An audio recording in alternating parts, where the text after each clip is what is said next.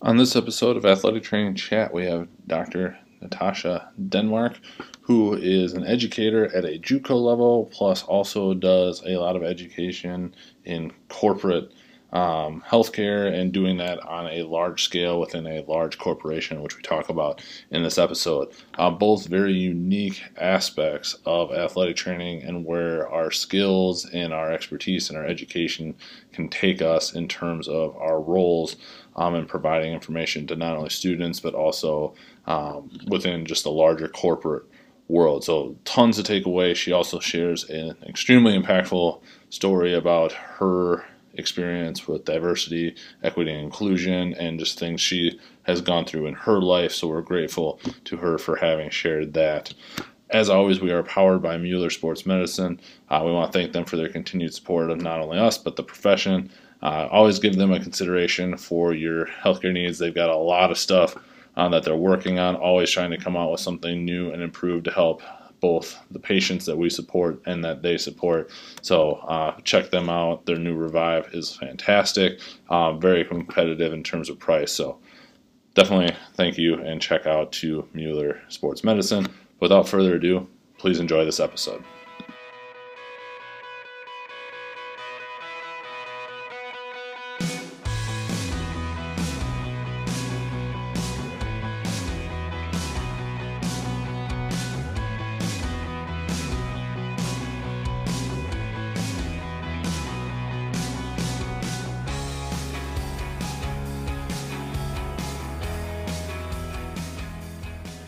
On this episode of Athletic Training Chat, we have Dr. Natasha Denmark, who we are talking about kind of a wide variety of topics. Actually, uh, we connected because we put out a you know New Year's resolution. You want to be on a podcast, and uh, Natasha responded in some form, and so we reached out and came up with some topics uh, to talk about and looking at athletic training education, but kind of in a different venue of that, which it will be very interesting. I'm looking forward to hear about uh, diversity, equity, and inclusion, and we'll get into that. And then also corporate healthcare education um, at what sounds to be a not small um, organization uh, that she works with. So we will kind of a interesting array of topics, but some that'll be very interesting, I'm sure. But before we get into that, just wanted to turn it over to you to kind of fill in a little bit of your background, um, how you got to where you are, and then we'll kind of jump into all the topics.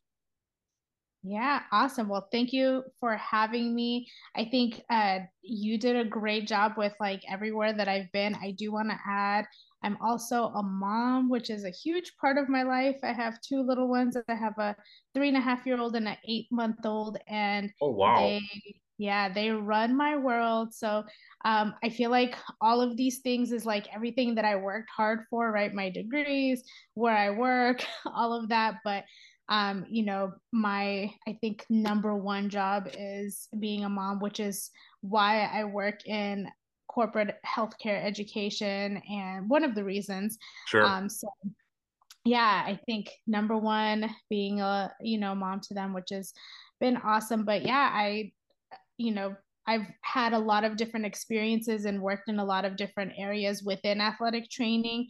And I think uh, now working as an educator at the JUCO level has been really it like brought me back to square one because I started at a community college or a JUCO. Okay. Um, so it's back to square one for me. And then um, working in the corporate world has certainly been interesting, but I feel like it's a field, and we'll talk more about this, but I feel like it's a field that I would love to like pull more athletic trainers into. So it, I'm definitely curious to hear about just because it's a whole different take on everything and just how the all the skills apply. Um, if you're okay with it, just kind of to start with that, as you referenced the athletic training education and the JUCO level and how you started mm-hmm. out at a community college, and if you don't mind, just kind of what does that wholly look like? Because as I kind of put in the questions, I'm sure they're not CAATE approved programs, but you know, teaching athletic training slash sports medicine or if you could elaborate what that is, um, please. Yeah, so there's a lot of community colleges actually, I think, around the country, but um, in California, there's a few. So we have what's called a sports medicine AS, so Associate of Science degree. Okay. And once the students are done, they um, they have two kind of directions they can go. They can have a certificate in sports medicine or the AS degree in sports medicine. Usually they get both. Um, sometimes they use it actually to work at physical therapy clinics as aides. Okay. So they can use the certificate to start there. Um, but our goal is to get them through their bachelor's degree and into CAATE programs. So obviously, before we went into the master's level degree, it was just a pipeline. So I would work with my students. We would get them the core classes and the um, experience to apply to CAATE approved bachelor's programs. Sure. And they would go there, become athletic trainers, and so on. Now, um, I have revised a lot of my education because we have a whole course, which is the internship course, where we talk about, okay, where, you know, what are the next steps? Where do you go from here?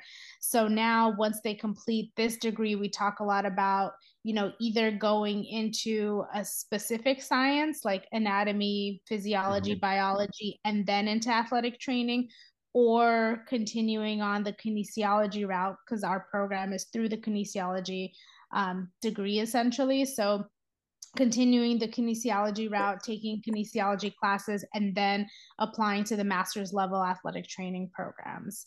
Um, so it's it's more of a pipeline. Some of them sure. do have, um, you know, aspirations to work anywhere in sports medicine, whether it's um, physical therapy, orthopedics, or if it's, you know, some of them do want to become um, medical physician, doctors, whatever the titles are. So um, they have a lot of aspirations, but a lot of them are athletes. So like half of my classes are always athletes that play at the JUCO. So sure. um, they have either gotten hurt or they have seen someone get hurt, and now they're like, "Oh, athletic training. This sounds cool because we've been hurt." Um, the interesting part, I think, also is because we're in California, and California is, you know, we're the only non-regulated state. And so it makes things a little bit harder. Like i try to push them to you know go outside of california go maybe research programs somewhere else try to get that experience. But that being said you know a lot of the students are from low income backgrounds they have to stay close to their families things like that so i try to also meet with them individually to like plan out a course of action, especially if they're going all the way through to getting this associative science degree in sports medicine. Like, where can you go? What can mm-hmm. you do? What is your best bet? And um, we've done a lot with also um, Amazon. Like, they have a fellowship that you can do for industrial athletic training. So, okay. um, yeah, I try to just like push them in anyway, but it's a pipeline. It's a pipeline sure. from you know, starting at the beginning of your education and getting through and becoming an athletic trainer. I've also, this is the last thing I'll say about this. I've good. also had a few students who they have finished their bachelor's degree and now they're applying to athletic training programs. But a lot of master's level athletic training programs still require you to have taken an intro to athletic training class or some sort of like athletic training informational class sure. at you know either your bachelor's level or community college so a lot of them come back and take my class as they're applying to these programs so i've done a lot of like letters of recommendation sure. for master's level programs things like that to get them there that's awesome that you've kind of orchestrated and constructed all of that to give those options and make it as seamless as possible for the person and you know as you referenced with everything going on with the switch to the masters like that those pipelines are so essential to keep finding people that are interested in it and give mm-hmm. them the, least amount of resistance to get there yeah. so uh, appreciate exactly. the work you're doing there oh thank you yeah and hopefully it's you know they'll see like i try to bring examples from like my life i have um a lot of like you know we talked about connecting through twitter um, mm-hmm. my introduction to kinesiology or to sorry to athletic training class I always have guest speakers. And so I try to get people from different, you know, um, settings to come in and talk to them. So that's been really great because they, you know, they can kind of see like, okay, I don't, I'm not like just doing this. I can do a lot of different things, which is, I think, like what I was stuck on when I was going through the different, you know, through my program. Like, yeah. I have to work here, you know, yeah. and now it's like so much more than just one setting or two different settings or whatever it is. Yes, my uh, career path has taken me nowhere uh, where I thought it would have when I was in my undergraduate program. Uh, I literally haven't done what I thought I was going to do um, in my undergrad. That that hasn't come through, and uh, that's okay. But yes, I understand right. that wholly. Um, kind of. Oh, go ahead. Say that I was again? just saying, but you're doing big things, so that's yeah. awesome. we use we'll use big in a relative and a quote term.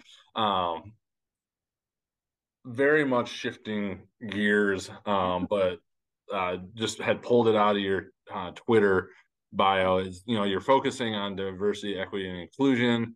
Uh, your dissertation work on that. Um, multiple questions on this, but I just want to start with you know, your definition or the di- the definition of diversity, equity, and inclusion from the work you've done and you know the communities that you are a part of and work in.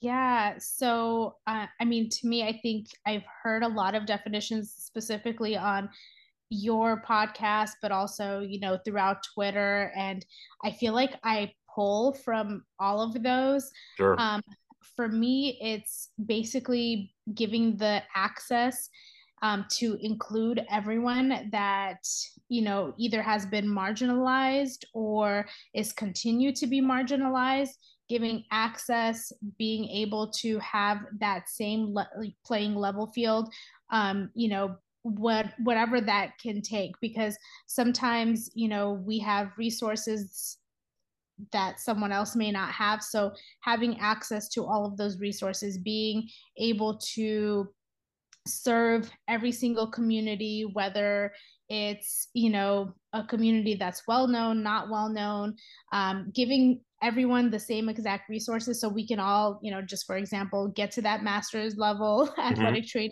program right um, because some of us will be able to get there some of us will not and just um, you know basically recognizing all groups and for me the biggest part is access having that um, ability to provide access to um, just anybody you know no matter their religion race um, orientation, and whatever it is that may be um, a potential barrier to break that so we can all have the same opportunity to get wherever our goals or wherever we want to get to.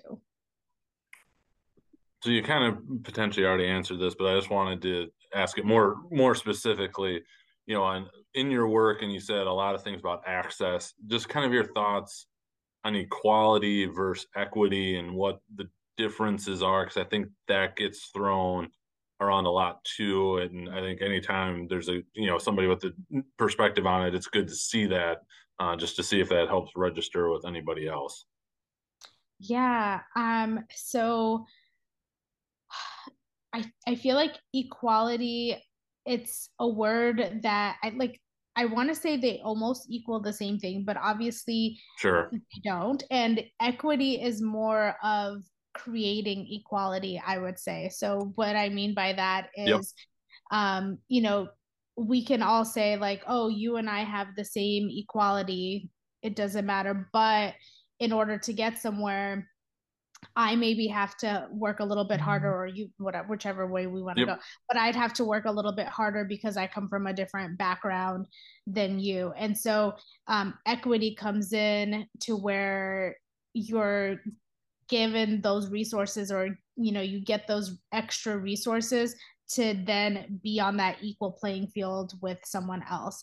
Um, so I think it's just that extra step to creating equality. So, you know, we may not all have the same, um, you know, socioeconomic levels. We may not all have the same, um, like just the way people view us, whether it's um, you know, male versus female, race, whatever it may be, um, you know, orientation. Someone may come in and not you know see you on the same in the same way that they'd see someone else because they haven't seen that um, so just getting there and my specific work um, that i did was focused on cultural humility um, okay. and a lot of that is you know recognizing the fact that we don't know everything and that's okay so being able to come out and say, you know what, I will not say that I know how to be in your shoes because I've never been in your shoes.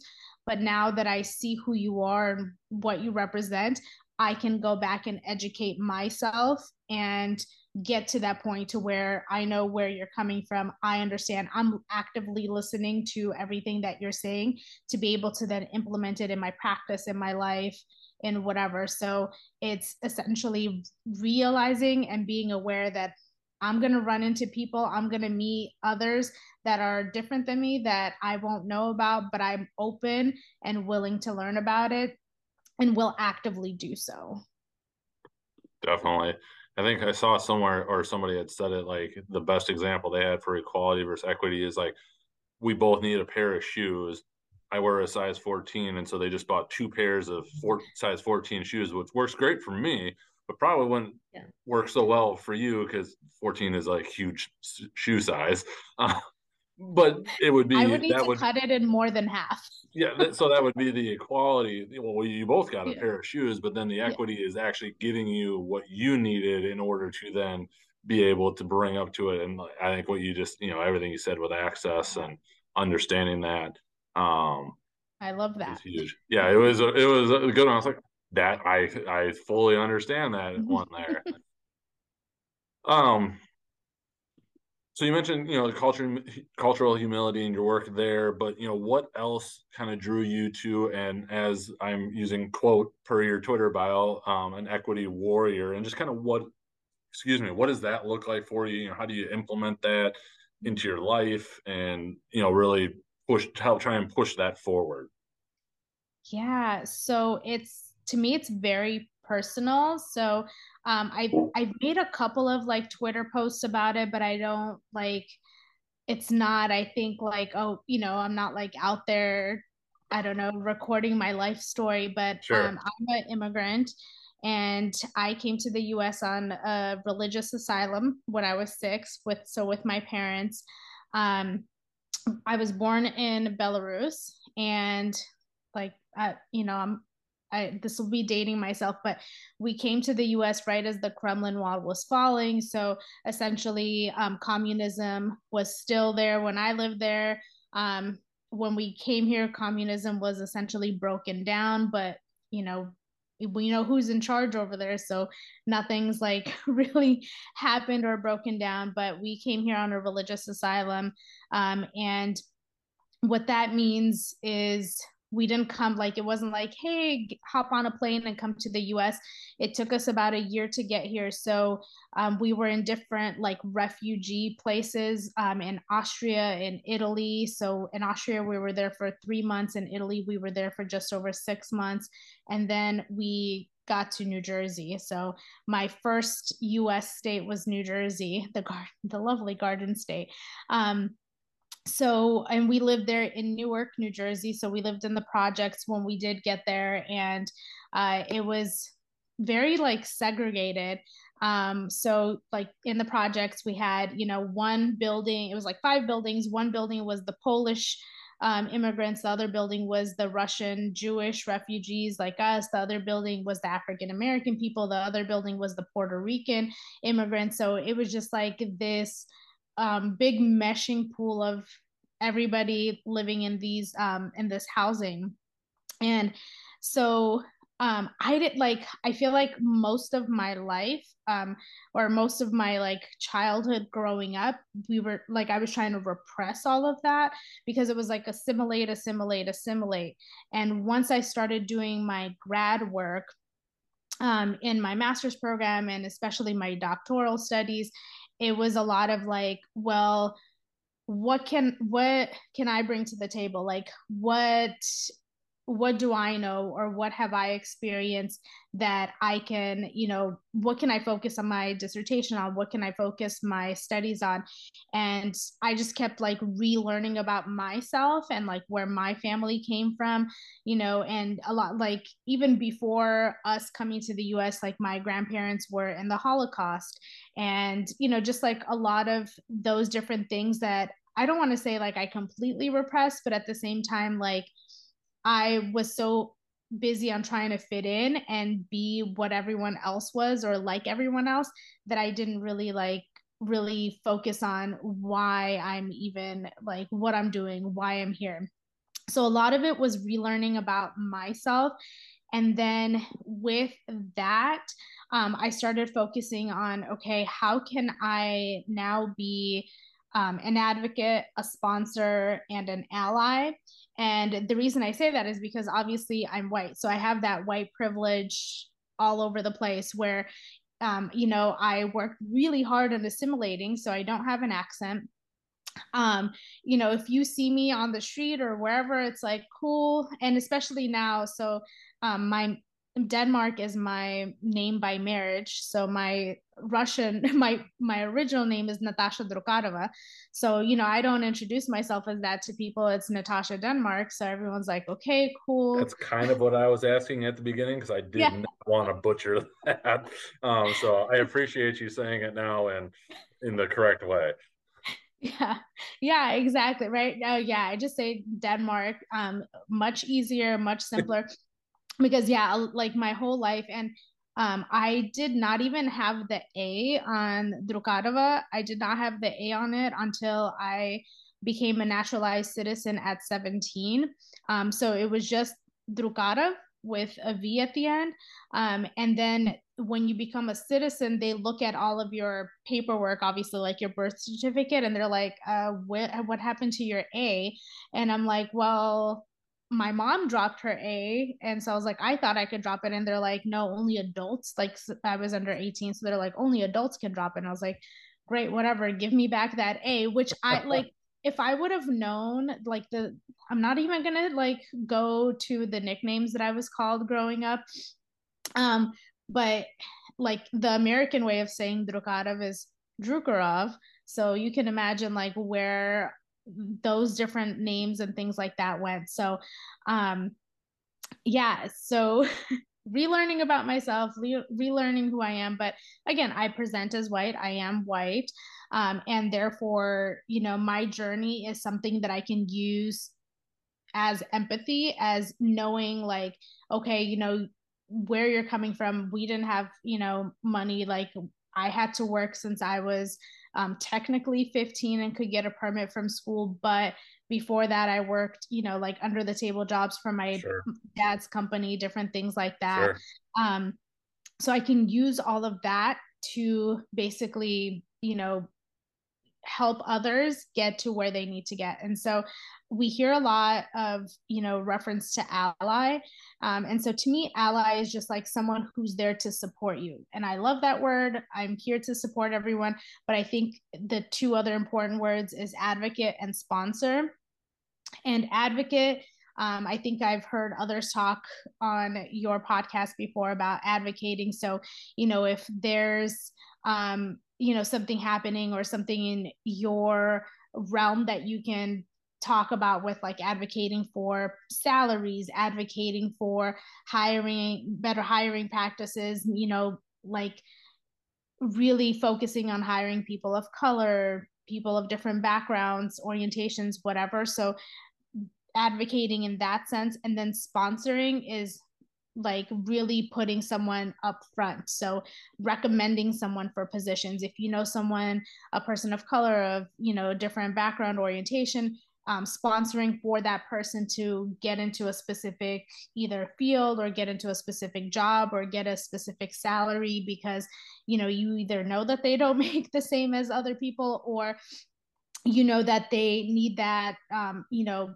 to basically get somewhere. So I think, um, and they can all get there by themselves. But for me, I'm al- always that person that's like, okay, yes, I will back you up in here. I will, you know, whatever you need to do. Or if someone asks me for my opinion and I know at my current job, that's a lot of, you know, like I'm in a higher role. So a lot of times we have leadership meetings where we're talking about, okay, who can we promote? So I'm always the sponsor for whoever I feel like hasn't been given the, you know, right opportunity because of whatever, hasn't been seen because of whatever. So um yeah, so it, it again, it's very personal to me. Um and I try to just take my privilege and be that sponsor, advocate, and ally wherever I can be. Well, first, thank you for sharing all of that story. Uh, I really appreciate you sharing that, and I just really goes to show like you don't know what people have been through or where they're coming from because I'm sure from the outside you you know just looking at everything we have from here, you're working for a Fortune 10 company, obviously doing pretty good, and like you, you know from there and you kind of look at all that and you would probably would have never known. So I think it's just mm-hmm. another important reminder that we don't know what we don't know about people, mm-hmm. and so exactly check check judgment before you before you get too far into it. Right. Um, before we kind of talk more about that kind of corporate healthcare thing, I didn't want to just kind of brush over any of the DEI stuff. Is there anything else that you kind of wanted to touch on there that we didn't um, that you feel is important? Um, I mean, I I just I appreciate you advocating for it and having different guests on. And I just think that, you know, it's not, I like sometimes I hear people say, like, oh, it's a phase, it'll pass. I don't think it's a phase and I don't think it'll pass. And I think that it's important that we keep um, these conversations going. And you know all of the research that's coming out by our fellow twitter versus at twitter people i think it's important to um, take all of those like research all of that research all of those dissertations and really emphasize them and really look into um, the different studies that people are putting out and just keep talking about it. So thank you for that. And then um, yeah just anytime you know anybody else that's watching listening keep it going. Keep keep those conversations going. Totally agree. Uh so shifting. What is your role um and what does the work in corporate healthcare education look like yeah. So I so now um I'm in leadership. So my role has changed a little bit. When I first started, um essentially I was a trainer of medical education and that's um, for pharmacists, nurses, um, physicians, anybody that works. So I work for United Healthcare. I can put it out there. That's fine. Um, United Healthcare, one of the biggest um, healthcare companies, insurance companies, one of you know um, not everybody's favorite company to hear talk about. Um, but essentially, I started out as a trainer, and in order to get into these in the into this position, a lot of the times they ask you to have the background. So they ha- ask you to, you know, um, be a registered nurse, or be a physician, or be a pharmacist, or be a pharmacy tech, or be a medical biller, whatever area you're going to go into. And I had um, an associate who helped me get the job. And so, you know, I told them, like, hey, I'm a healthcare professional. I've worked in healthcare for the last like 10 plus years.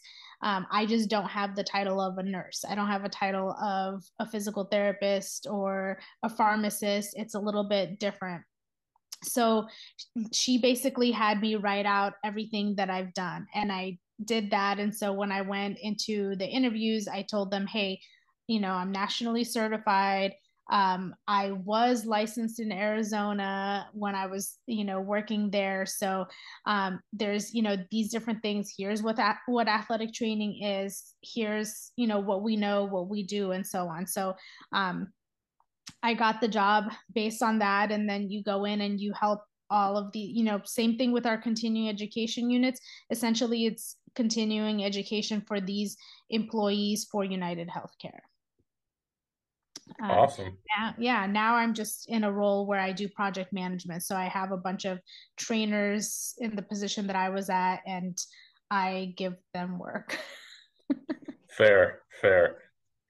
Um, maybe that part doesn't totally correlate to this next yeah. question, but there might be a way to do it. Um, how is your background in working as an athletic trainer? You know, being in the profession, been an advantage in this role, or the roles yeah. that you've had? Yeah, however you want to frame it up. Right.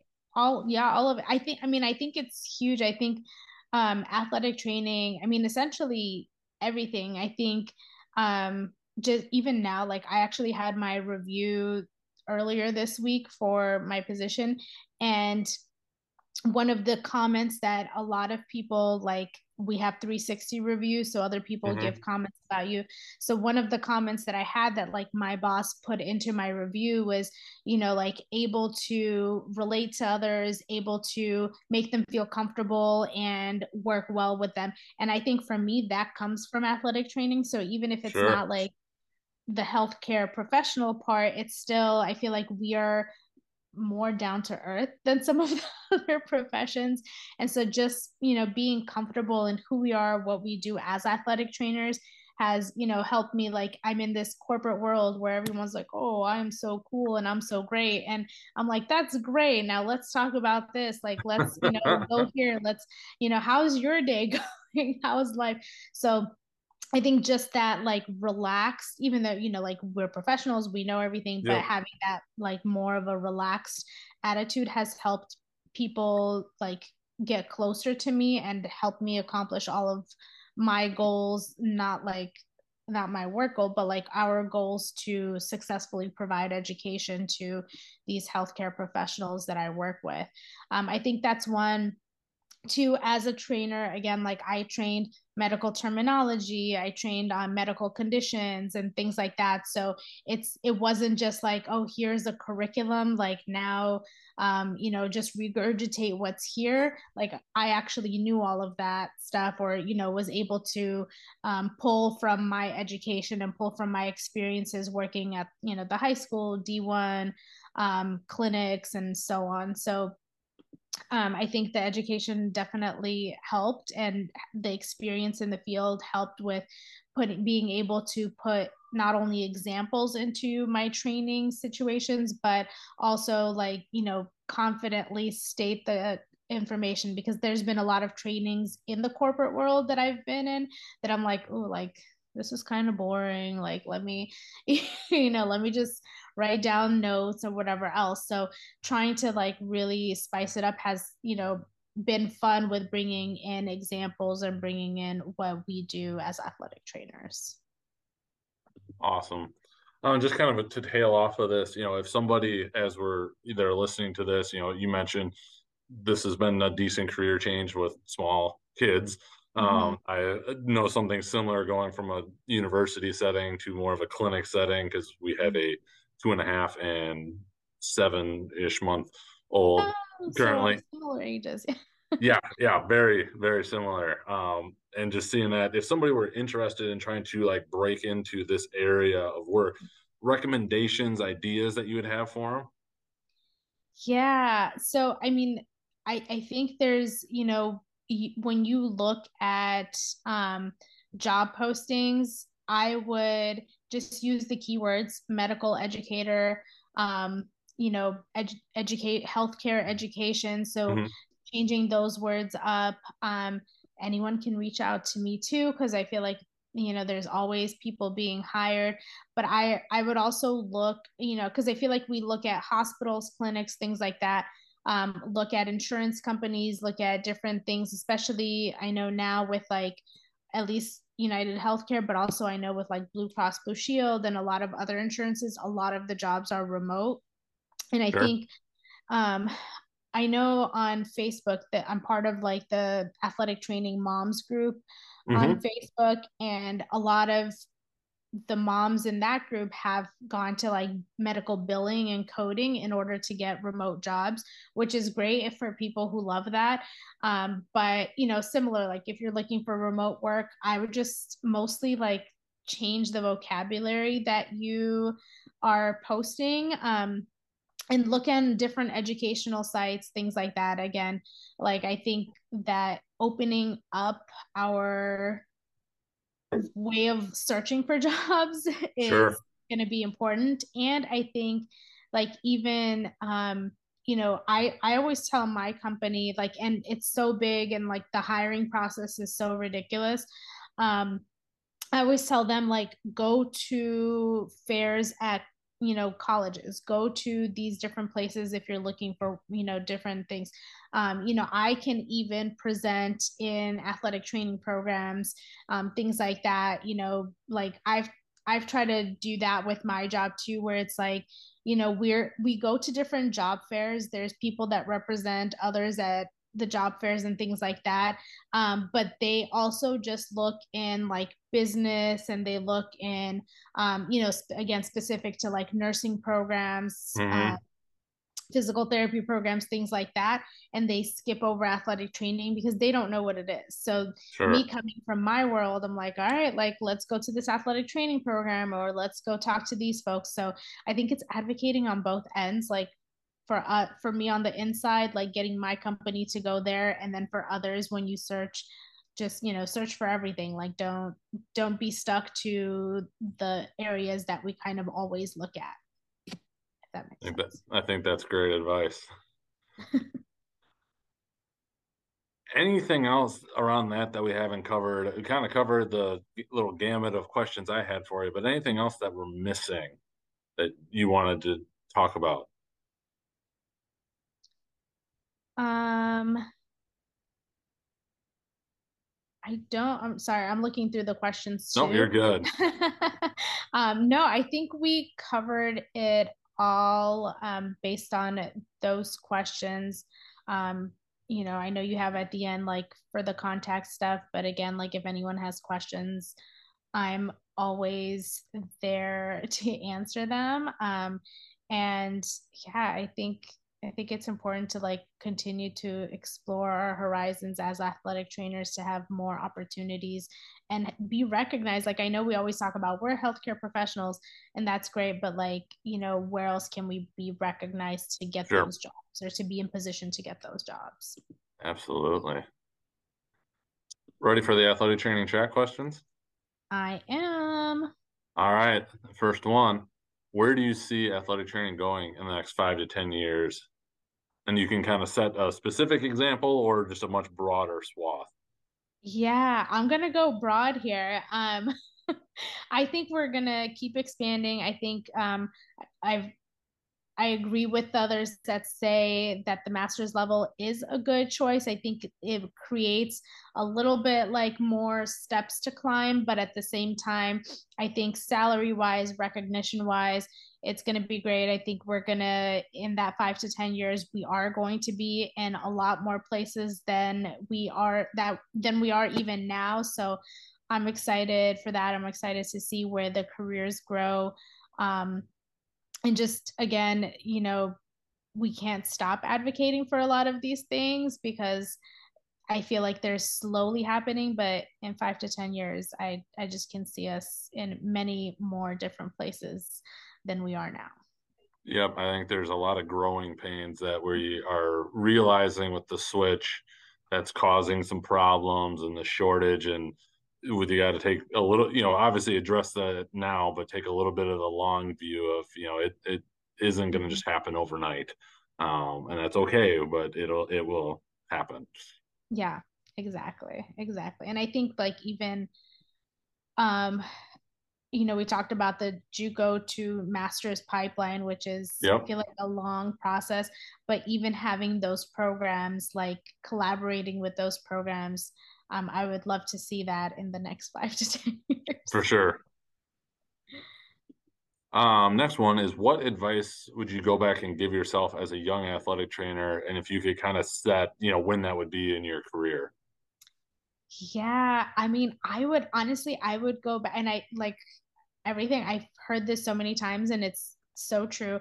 But I think I would go back and like tell myself at probably like um the math when I was in when I was a grad assistant, like tell myself at that point that there is more to athletic training than working D1 or at a college setting, which was like always my thing. And I was at ASU, Arizona State University, um, and I was excited and happy. And I was like, you know, now I have this background. Now I can go and succeed but i also wanted to move back to california with my family and so that wasn't um, much of a you know it was a hard like i was looking for jobs and you know i ended up taking jobs at like 15 16 dollars an hour with a master's degree which is insane. Like i didn't stay there long. Right but, right. you know just so that i can survive or whatever else i was you know i worked a lot of um intramural and club sports and different things like that to try to get to where I wanted to be and that wasn't, you know, working out. I did I was really interested in industrial athletic training and I took like we have um we have a couple of companies here that at the time like this was a long time ago, right? Um they did mostly per diem shifts and they still do mostly per diem shifts but they did per diem shifts so i pick up i picked up some of those and i just i would like tell myself to stick to it or to like you know, explore outside of collegiate athletics. Um, because I feel like now there's just so many options, which I love sharing with my students and with anybody that's interested.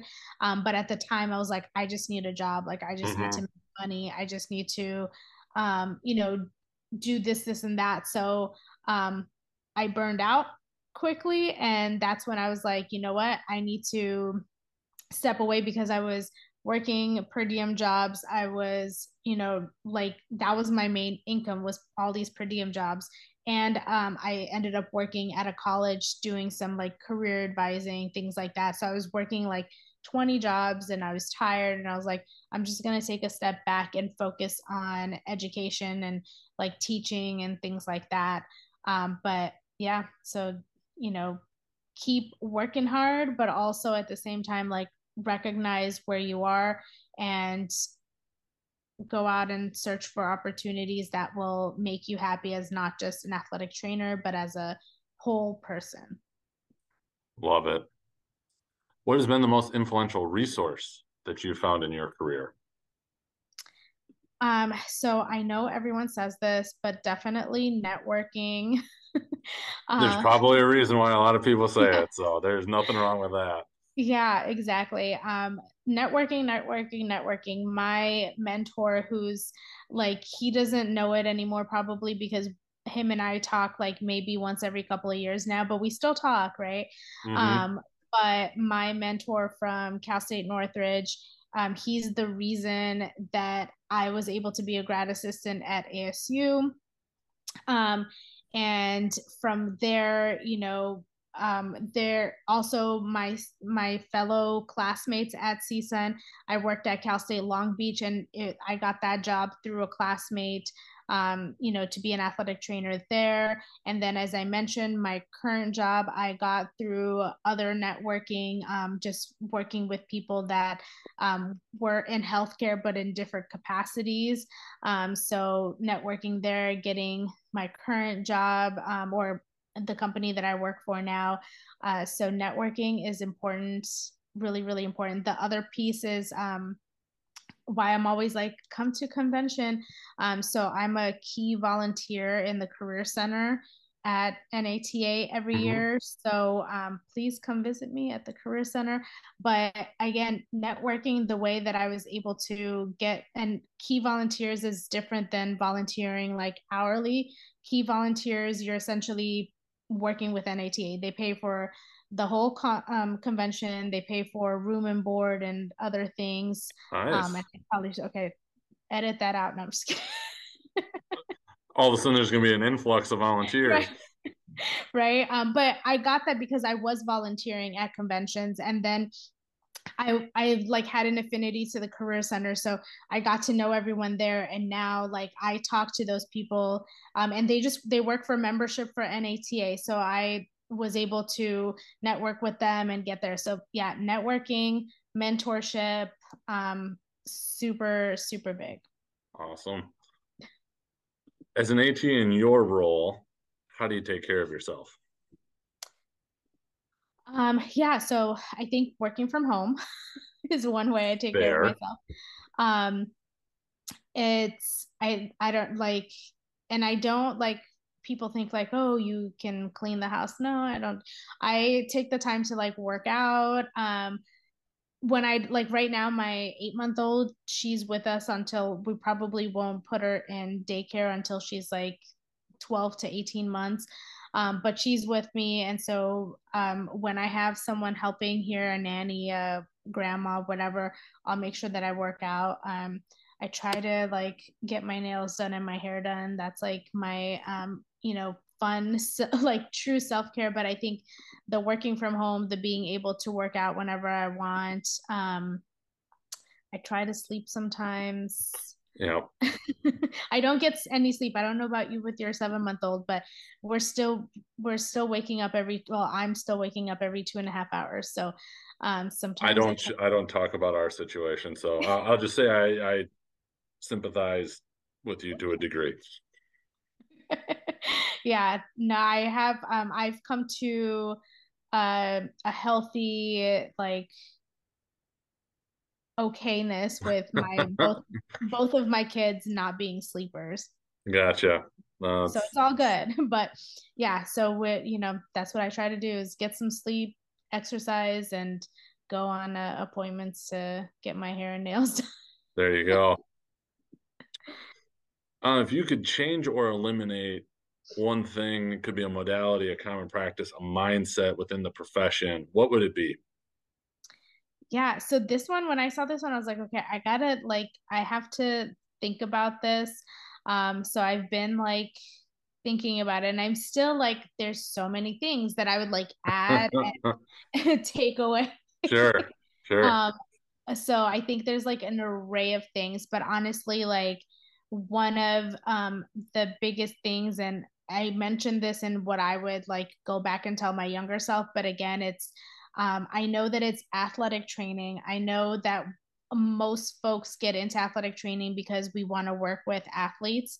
Um, but I would challenge that mindset and I would change the way that our mentors and different people that maybe we interact with present athletic training because um, I think that it's so much more than that. And I like one of the reasons that I love listening to your podcast is like hearing what people have to say like what athletic training means to them what they've done you know all of these things because it really helps me like solidify this point because everyone is just so much more than someone who works with athletes everyone has so much to bring to the table and so i think that us changing that small mindset and helping just anybody get into athletic training um, i think that would expand the group of people that we get that would expand those that do come in because of athletics to really um, you know understand and work with anybody and everybody and so they all like you always have a fallback you always have a plan like in case you're you know because i'm not saying don't reach for the stars please do but there's always you know opportunities that you like you said with where you are opportunities that we may not have not known we're going to like be our like world become our world become our like love um, within athletic training so. Awesome and you alluded to it. So here's the question. What does being an athletic trainer mean to you?